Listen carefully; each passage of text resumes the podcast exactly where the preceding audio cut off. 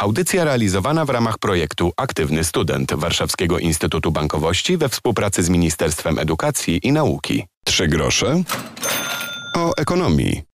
17 osób to polska reprezentacja na europejski konkurs umiejętności branżowych Euroskills w Gracu w Austrii. Dziś w audycji powiem Wam o tym, jak rozwija się zawodowa edukacja i jakich mamy specjalistów w wielu branżach.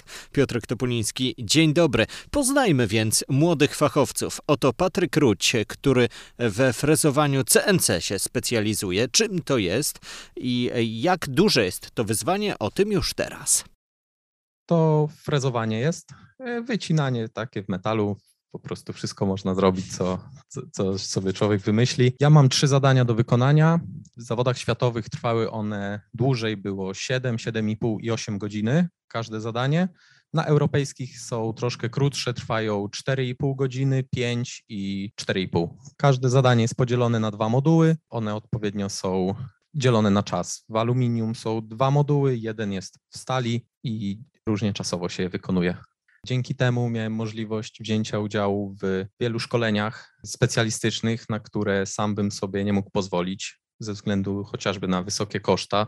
Poznałem najnowsze technologie, trendy w obróbce CNC oraz bardzo wykwalifikowanych i miłych ludzi, którzy przyczynili się do tego, gdzie dzisiaj jestem Bartosz Wicherek to reprezentant Polski w gotowaniu. Jak przyznaje, przygotowania były na wielu płaszczyznach zaczynając od treningu merytorycznego, czyli opracowywania naszych zadań pod kątem teoretycznym.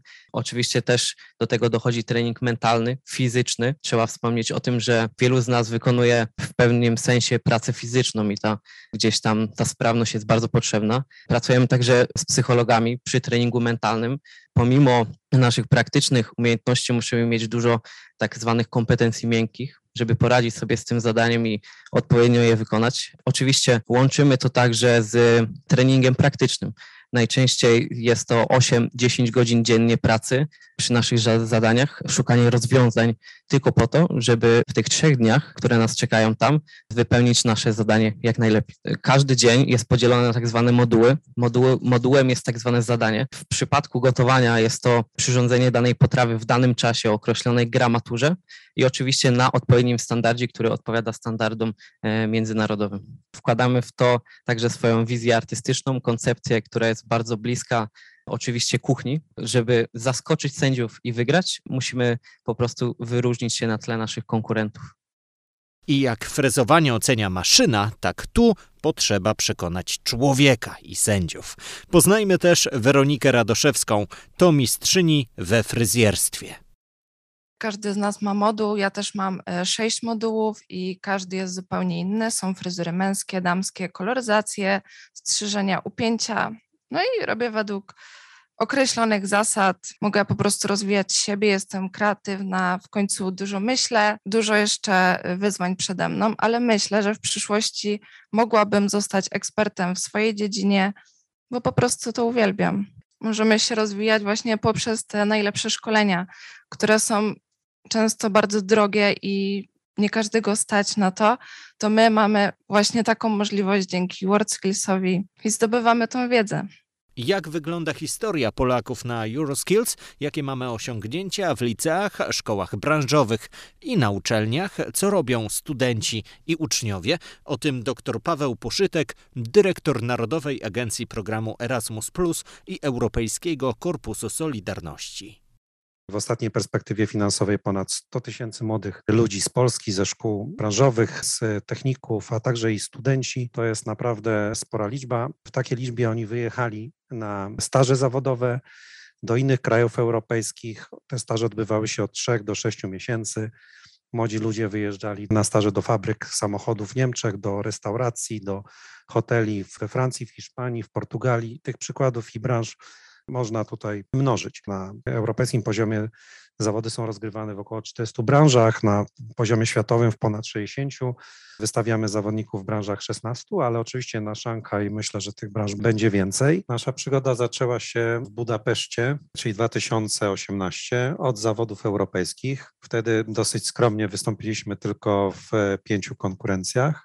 Ale to był dopiero początek. To był dopiero początek. Nie zdobyliśmy żadnego medalu, ale zdobyliśmy, jeżeli dobrze pamiętam, medal doskonałości, bo trzeba e, właśnie też podkreślić, że te zawody są bardzo wymagające. Właściwie wszystkie branże, mimo że mają też swoje oddzielne zawody na poziomach europejskim i światowym, to wszyscy specjaliści twierdzą, że te najbardziej właśnie prestiżowe i trudne, wymagające to są właśnie w ramach programu e, World Skills.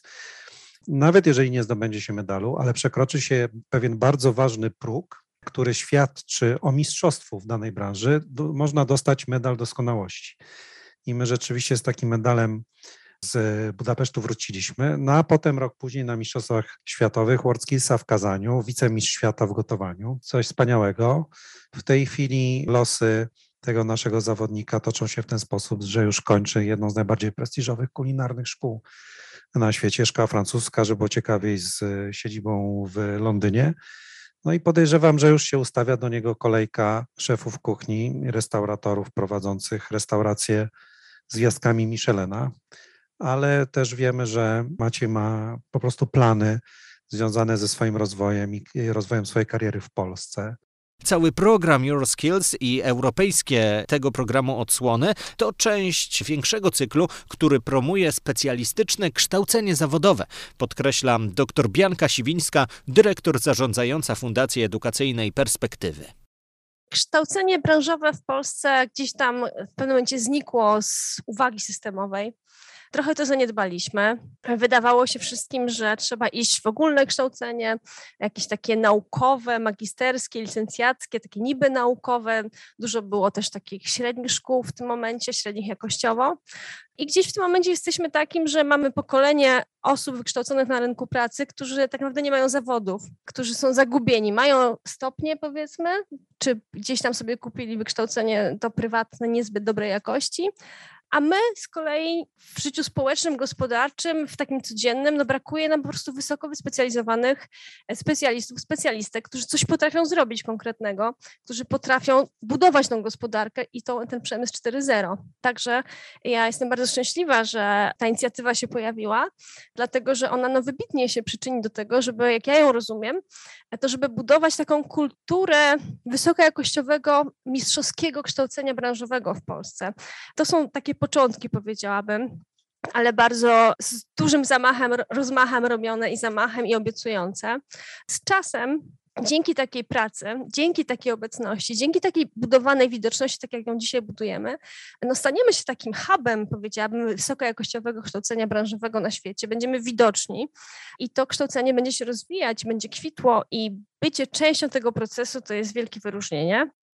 Warto dodać, że e, reprezentanci Polski jeżdżą nawet ze sprzętem wartym kilkadziesiąt tysięcy euro, by pochwalić się swoimi umiejętnościami. By był to sprzęt najwyższej klasy, często pomagają sponsorzy i o tym dzisiaj w audycji też e, wspominamy, by pokazać, jak e, przedsiębiorstwa i jak biznes współpracuje z nauką, również ze szkołami branżowymi. Dodam, że podczas Euroskills pojawiło się 300 wykwalifikowanych młodych osób, a fachowcy z Polski, poza wspomnianymi już wcześniej dyscyplinami, znaleźli się też wśród najlepszych w takich obszarach jak technologia mody, instalacje elektryczne i automatyka, a także mechanizmy samochodowe.